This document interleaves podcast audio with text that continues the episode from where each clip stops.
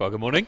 Uh, what we're doing, uh, not just today, but uh, right through this term, right through the autumn, is looking at a whole range of different examples from the Bible uh, where people prayed uh, and encountered God for themselves right there in the midst of everyday life. We're uh, learning from some of the prayers of the greats of the faith, people like Abraham and Moses and Jacob, people like Gideon and Hannah, Elijah, Nehemiah, David, Daniel, Mary, the Apostle Paul, uh, and of course Jesus himself. Now, uh, although I think it's something of an understatement to say that personally uh, I'm pretty excited uh, about this whole series. Uh, I know that in reality, for a lot of people, the whole subject of prayer is a bit of a turn off. Uh, it's like, for most of us, if we're being honest, prayer would fit into the could do better category. Uh, I think by and large, uh, most of us in the room right now already know we should be praying. But if we're honest, almost all of us would admit that our prayer lives are lacking in some way. It's like we know we should pray. Uh, we just lack a bit of motivation uh, and excitement and life in our praying. In fact, how many of you would be bold enough to admit that? You go, I, I know I don't pray as I ought to. Any takers? A fair few in the room. Okay, hands down. So here's how this tends to work. And I know we've kind of gone through this uh, in the past, uh, but this is the game we tend to play. Uh, I address where I see we all fall short in prayer. You leave at the end of the morning uh, feeling slightly guilty and condemned, uh, and that motivates you for a few days in your prayer life before discouragement creeps back in again until I come back round to addressing your prayerlessness all over again. And so we continue the game, and you hear talk of a series of prayer running through the rest of the year. You think, oh no, it, it just ends up being ever so slightly awkward. And so, bearing all of that in mind, here's what I thought we'd do with this series.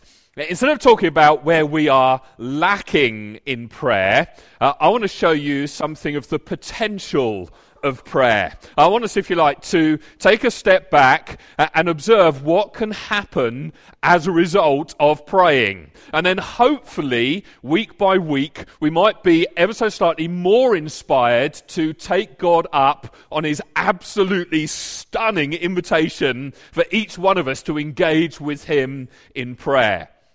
Now, the plan this morning is to take a look at maybe one of the most famous and also one of the most remarkable prayers in the whole of the Bible. Moses says to God, God, show me your glory, which, as we're going to see, is a pretty astonishing request. And God's answer to him is no less astonishing. Basically, God says, Look, Moses, I'd really like to, but I can't because it would kill you. Uh, if you've got a Bible with you, uh, that's going to be our text today. Uh, you'd like to turn with me to Exodus chapter 33. Uh, just to fill in a bit of the background, a bit of the context of what's going on here. Moses, picture him, he's up a mountain talking to God. And God says to him, My presence and my glory is going to dwell in a tabernacle, which was kind of a, a glorified tent thing or marquee or something like that. Uh, my glory is going to dwell in a tabernacle, in a tent, right in the very midst of the people because I want you to be able to draw near and have my presence right there with you. But even as God is talking to Moses up on the mountain about the plan for the tabernacle, down off the mountain, the people of Israel are worshipping a golden calf. And when God sees that, he goes to Moses, Look, sorry, it's all off. This intimate relationship with my presence in the very middle of your lives, it has to go. Now, as you hear about that, you, as you read the stories, we worked through it this morning, you might be thinking, well, that, that sounds ever so slightly extreme behavior. But if you actually stop and think about it, isn't that pretty much how any intimate relationship works? I mean, think of marriage, for example.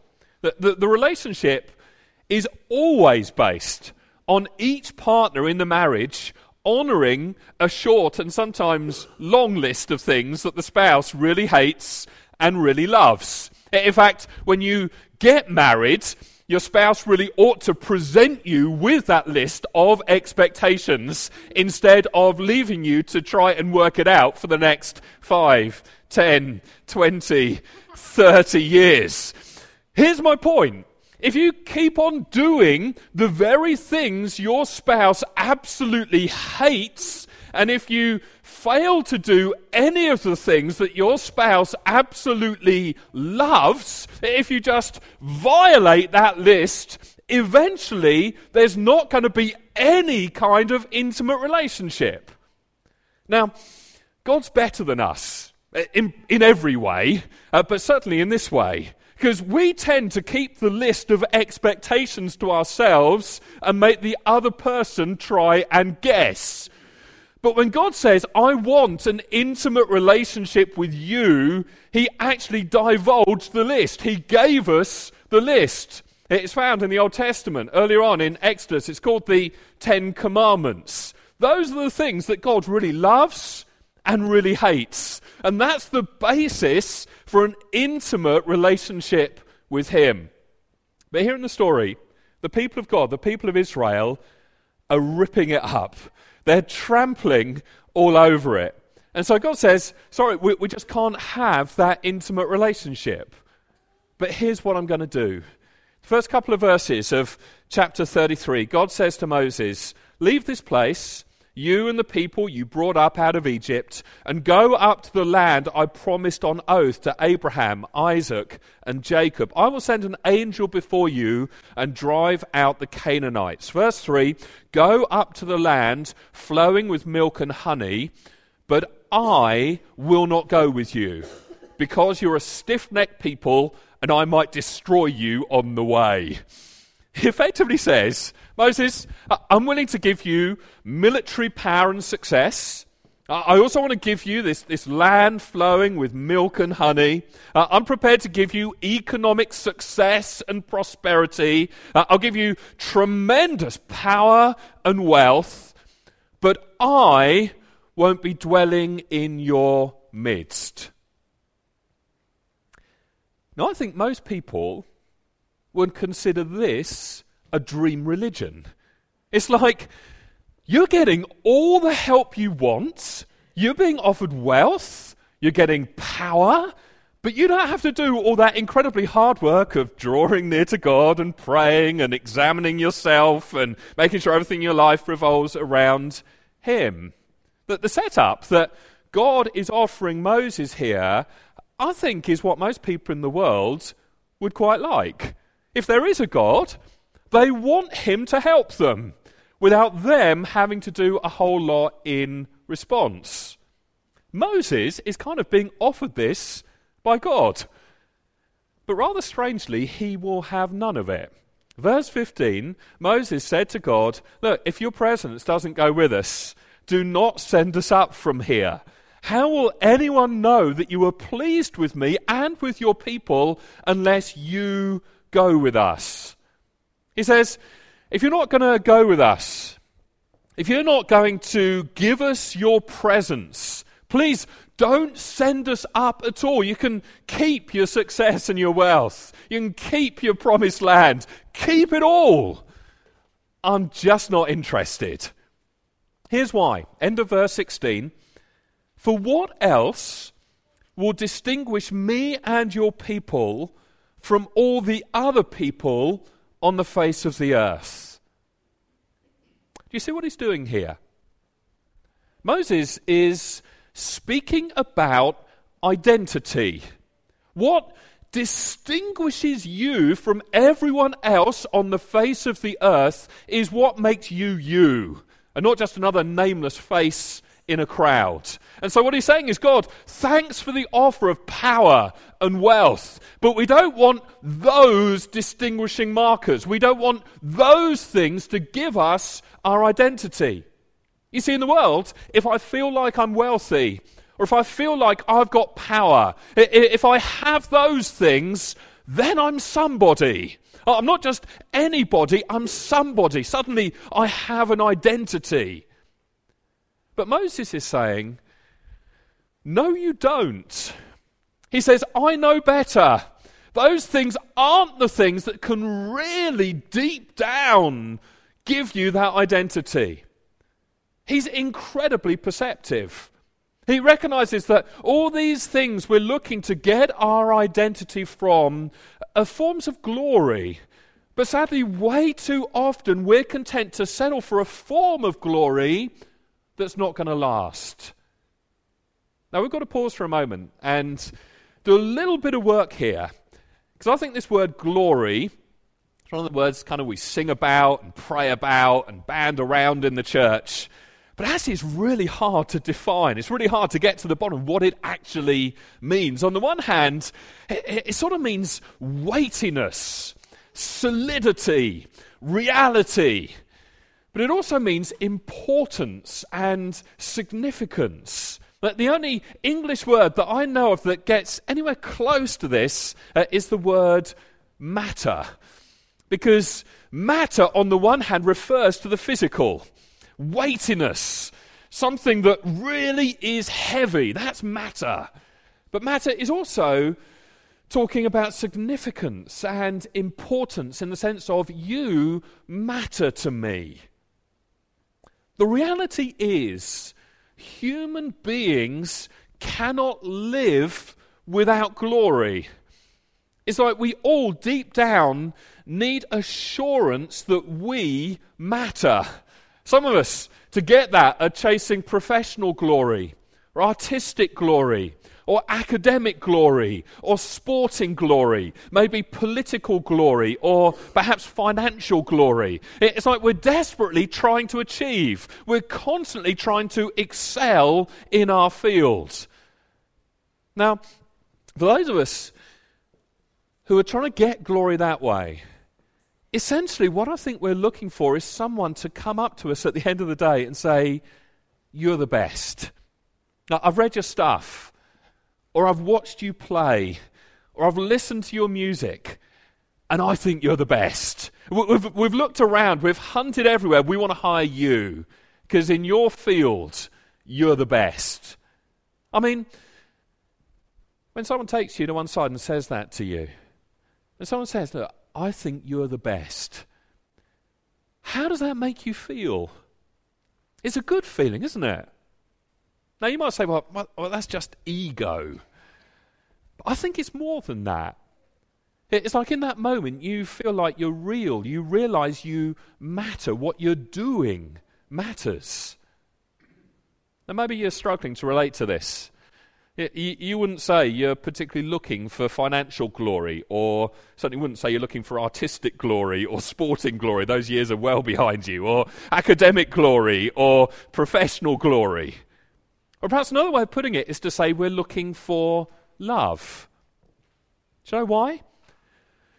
Because when someone loves you, when someone misses you when you're not around, well, when someone cares deeply for you and says, I love you, that's when we feel real. That's when we feel like we matter. Now, Moses understands this. He recognizes that we're all looking for glory in some way. But he's also wise enough to know that the wealth, the power, the fame, the popularity, all, all, the things that God's saying He or perhaps gives them are forms of glory that are bound to fade over time.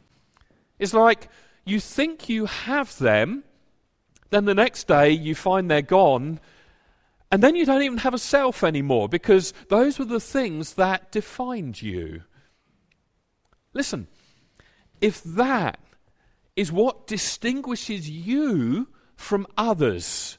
If that is where your identity is, then when it's gone, then you're gone. Like you lose your job, you spend all your money, the relationship ends, your clothes go out of fashion, your looks begin to fade. Then what's left?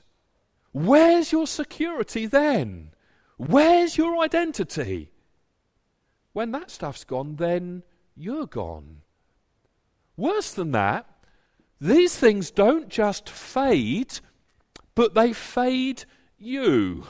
It's one thing to go out and work and make money. That's a good thing. But if you're actually trying to get an identity out of it, if your very self is based on your success, it'll end up driving you into the ground. You'll overwork, it will consume you. Similarly, if you're seeking love, that's great. But if you're seeking love so that you know you matter, if you look at someone and say, Boy, if you love me, then I know that I'm okay, you're putting way more weight on that person or on that experience than you'll ever be able to get. Dare I say that these feelings can even creep into our attitude towards the church. Now, it's great to be committed. It's brilliant to want to serve, to, to want to use your gifts. But if that is where your identity is, if you're looking for worse from what you do, if your service is even slightly about your quest for glory, then you're setting yourself up for a whole lot of frustration and disappointment and hurt. You know, over the years, I've seen any number of people hop from church to church to church, ending up more and more misunderstood and disillusioned and cynical and burnt out. Because no church can ever truly give them what they're looking for. Moses is saying here, God, if your presence doesn't go with us, don't send us up from here. Keep your ministry success. Keep your loving, happy families. Keep your six figure salary. Keep your dream home. All of those things fade and are fading unless we have your loving presence right there in the center of our lives. We might have the world, but actually we have nothing. So, first of all, Moses prays for something that I think we all need. He asks God for glory and refuses to accept anything less than the very presence of God. And Moses is told by God in response in verse 17 okay, the answer to your request is yes. The Lord said to Moses, I will do the very thing you have asked because I'm pleased with you and I know you by name. But as important as that is, Moses ups the request. A bit like Abraham. Remember, we looked at him a couple of weeks back. A bit like Abraham, Moses will not take yes for an answer. And in verse 18, we get to the heart of what he's really after. Then Moses said, Now show me your glory. This is something more than just having God with them. This is much more than God's presence dwelling in their midst. Moses is saying, God, I, want to see you face to face. I want to look right into your glory. God, show me your glory. Now, I reckon there are any number of different ways of trying to help you grasp exactly what Moses is asking for here. But here's the one I want to press on you. When you see God's love, when you really see it, you know deep down you need it.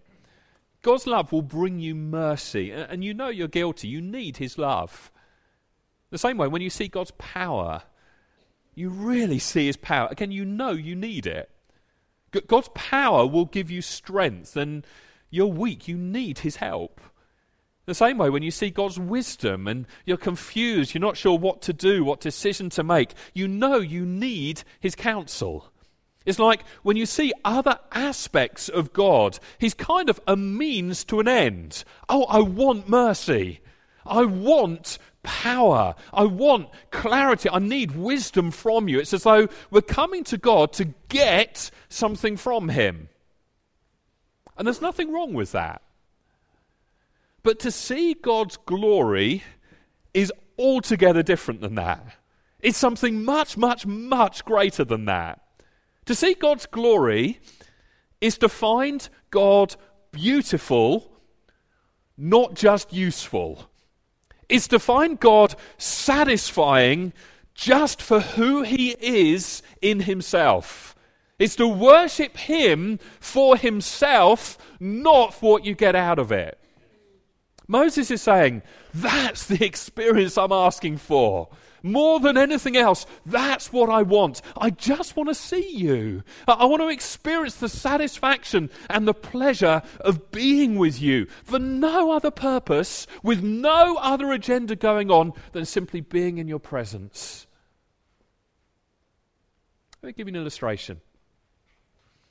I want you to imagine that you're engaged to be married. During the engagement, you decide to invest all of the money that your family has left you. And over time, you discover that actually it was a lousy investment and you lose the lot. I don't know, you invest it in VW or something like that. It all goes. And rather sheepishly, you report this to your fiance, and rather unexpectedly, your fiance says, Oh, well, if that's the case, then forget the marriage and breaks the engagement how would you feel? Well, among other things, you'd probably feel ever so slightly violated. you'd be thinking, this person never loved me for me. All the time, this person loved me for the money. In other words, all they wanted was the money, and I was just a means to an end. Do you realize that's precisely how many of us approach God a lot of the time? I mean, why do you feel like, well, I, have been trying really hard to live a good life. Uh, and I've been coming to church. And I've been studying my Bible. Uh, and, and look at all these bad things that keep happening to me. Why am I not getting my prayers answered? Why am I still feeling disappointed? What's the matter with God? I've had it with Him. You're effectively saying you married God for His money. It's like you're committed to Him only as long as God gives you what you want or what you feel you deserve or have earned.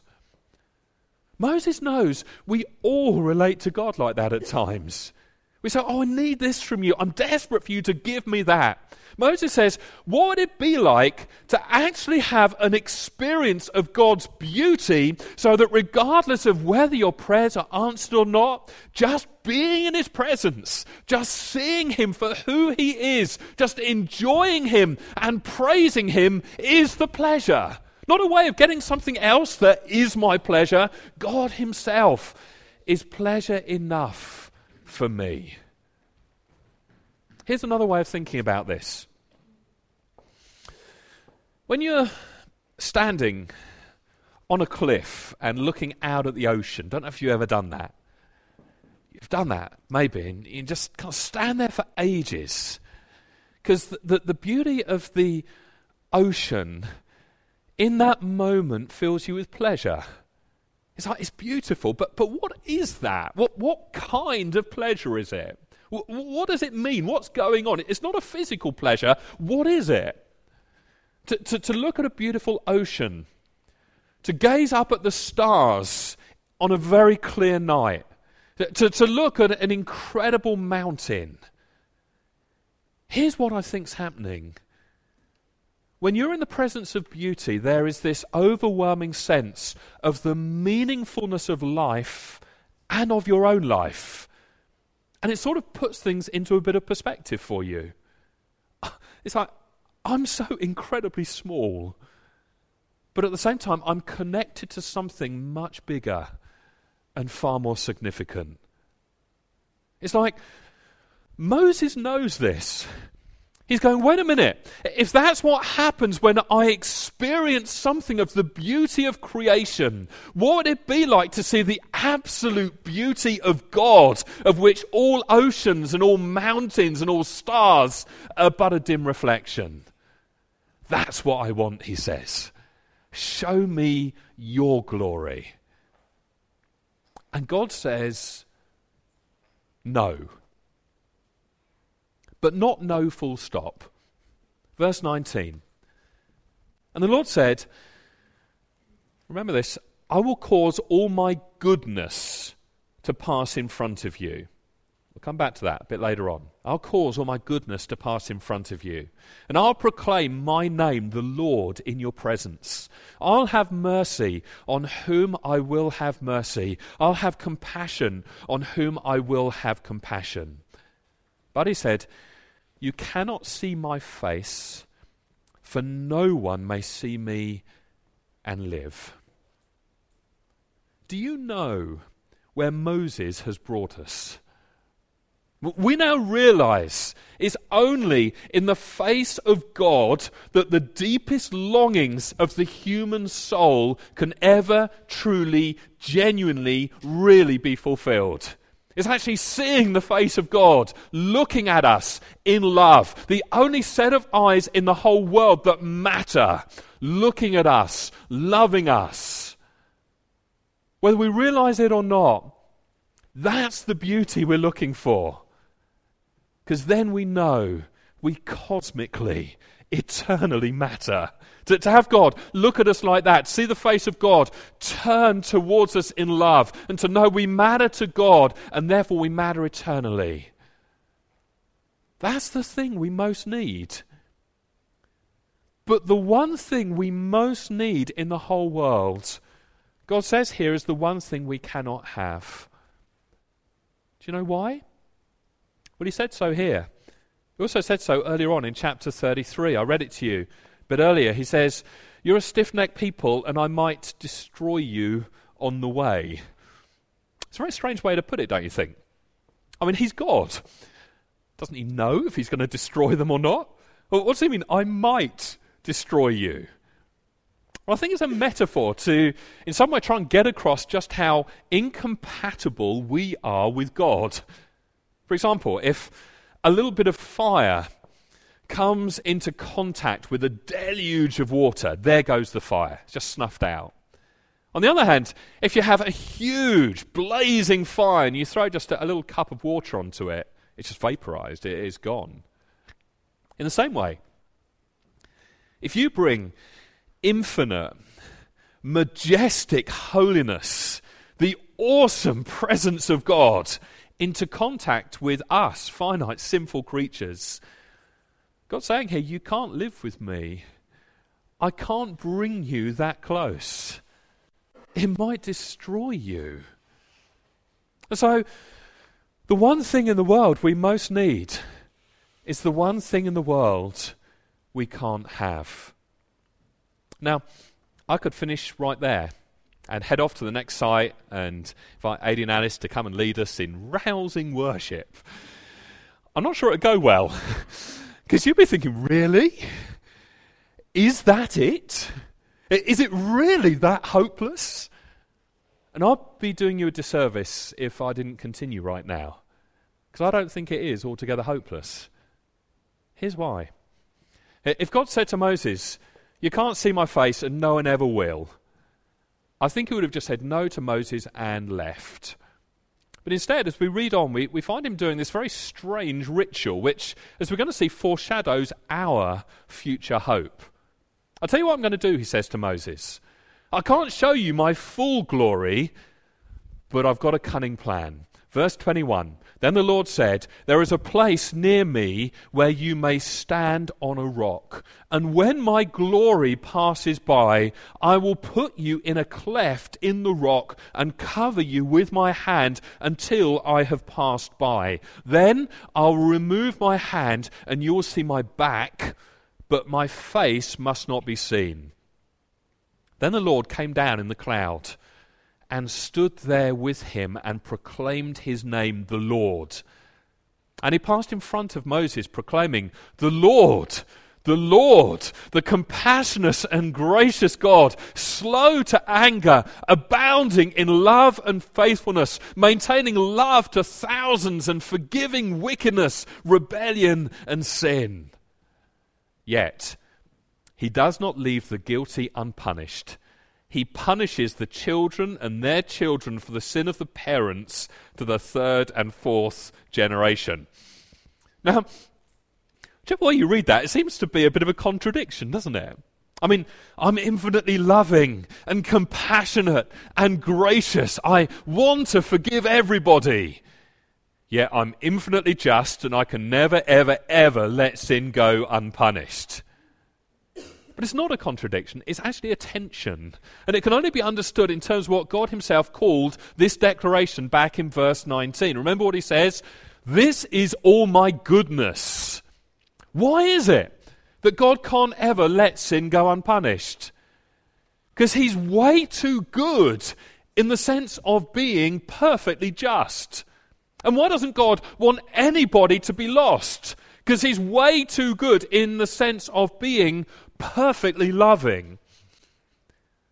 Now, wait a minute, you say. He can't have it all. Either he's going to be perfectly just, which means he's never going to be able to save anybody, or he's going to be perfectly loving, but then he's not going to be able to judge everybody. God can be kind of good in the sense of being just, or kind of good in the sense of being loving. It's got to be one or the other. He can't be all good. He can't be infinitely just and infinitely loving at one and the same time. What God's saying is, yes, I can. And that is my goodness. That's my glory. That's the essence of my beauty. And Moses catches a glimpse of this. He doesn't see it all, but he sees enough for him to have the greatest experience of worship he had had in his entire life. Verse 8 Moses bowed to the ground at once and worshipped. But you know, there is something way greater than this for us. Moses only saw the back parts of all the goodness and glory of God. But in the New Testament, in John's Gospel, in the first chapter, in verse 14, John describes how the Word, that's Jesus, became flesh and made his dwelling among us. A more literal translation would be Jesus tabernacled among us. It's referring back to this story here in Exodus. Jesus became flesh, made his dwelling, tabernacled, made his home, dwelt among us.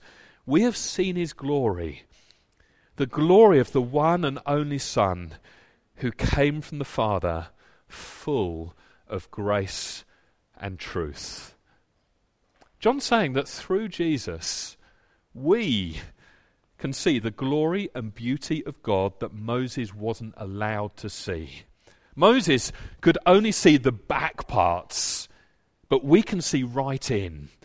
In Christ, we get a life shaping, life changing view of the beauty and glory of God that Moses wasn't able to get. Now, how's that true? Well, think about it. How could God be infinitely just and punish all sin and at the same time infinitely loving and forgive us? Here's how on the cross. Do you remember what Jesus said? He cried out in the depth of his agony, My God, my God, why have you what? Forsaken me. Why have you turned your face away from me? On the cross, Jesus got the cosmic nightmare of every human being. He got what you and I deserve the loss of the face of God. He got what you and I fear more than anything else absolute insignificance. He was cosmically ignored. Why? So that you and I, because our sins are forgiven, because in Christ we now satisfy that list of expectations, so you and I can actually look right into the face of God. Do you know what that means? If Jesus died on the cross for our sins, that's how God can be infinitely just because all sin was punished there. That's also how God can be infinitely loving Because he took it in himself. He absorbed it himself at infinite cost to himself. And so now, for all eternity, you matter to God. I tell you, if you see this, it really is the most stunning, the most beautiful, the most glorious thing in the entire universe. Listen, if you don't believe in the gospel of Jesus Christ, you might still believe in a God who loves everybody no matter what. But here's my question Is that beautiful? Does that move you to tears? Does that really grab hold of you? Does that win your heart? No, it's just kind of, well, there it is. That's a God who isn't completely good. Might be loving, but he's certainly not just. Or you could have it the other way. You could have a God that's very just but not loving. And the only way you can get to heaven is if you fulfill the list of expectations, if you live a very, very, very good life. You have to really toe the line. You're going to have to try really hard. Then you might get to heaven. Is that good news? Is that beautiful? Not particularly. Does that move you? Does that change your life? I don't think so. Only when you look into the gospel of Jesus Christ does all the goodness of God pass before you. And it's not the back parts anymore. That is the beauty of God. That's the glory that we all desperately need to see. It's in Christ that God looks at you and sees everything about you, past, present, and future, and says, I still love you. You matter to me. And so, right now, there's a sense in which we see the glory of God in the face of Jesus Christ.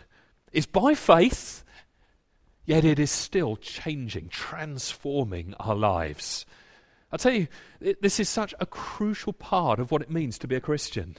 It's just bursting out of the pages of the New Testament. In 2 Peter 1, verse 3, Peter describes how his, that's God's divine power, has given us everything we need for a godly life through our knowledge of Him who called us by, get this, His own glory and goodness. Reminding us of this passage we've been camping out on today. His own glory and goodness have called us to him. 2 Thessalonians 2:14 Paul takes this a step further. He, the risen, ascended Lord Jesus, called you to this through our gospel that you might share in the glory of our Lord Jesus Christ. In 2 Corinthians 3:18 Paul says, "And we all who with unveiled faces reflect the Lord's glory are being transformed into his image with ever increasing glory. Even now, we see more of the beauty and glory of God than Moses ever did. Yet there's even more to come. This is how John puts it in 1 John 3, verse 2. Dear friends, now we are children of God, and what we will be has not yet been made known, but we know that when Christ appears, we shall be like him, for we shall finally see him as he is.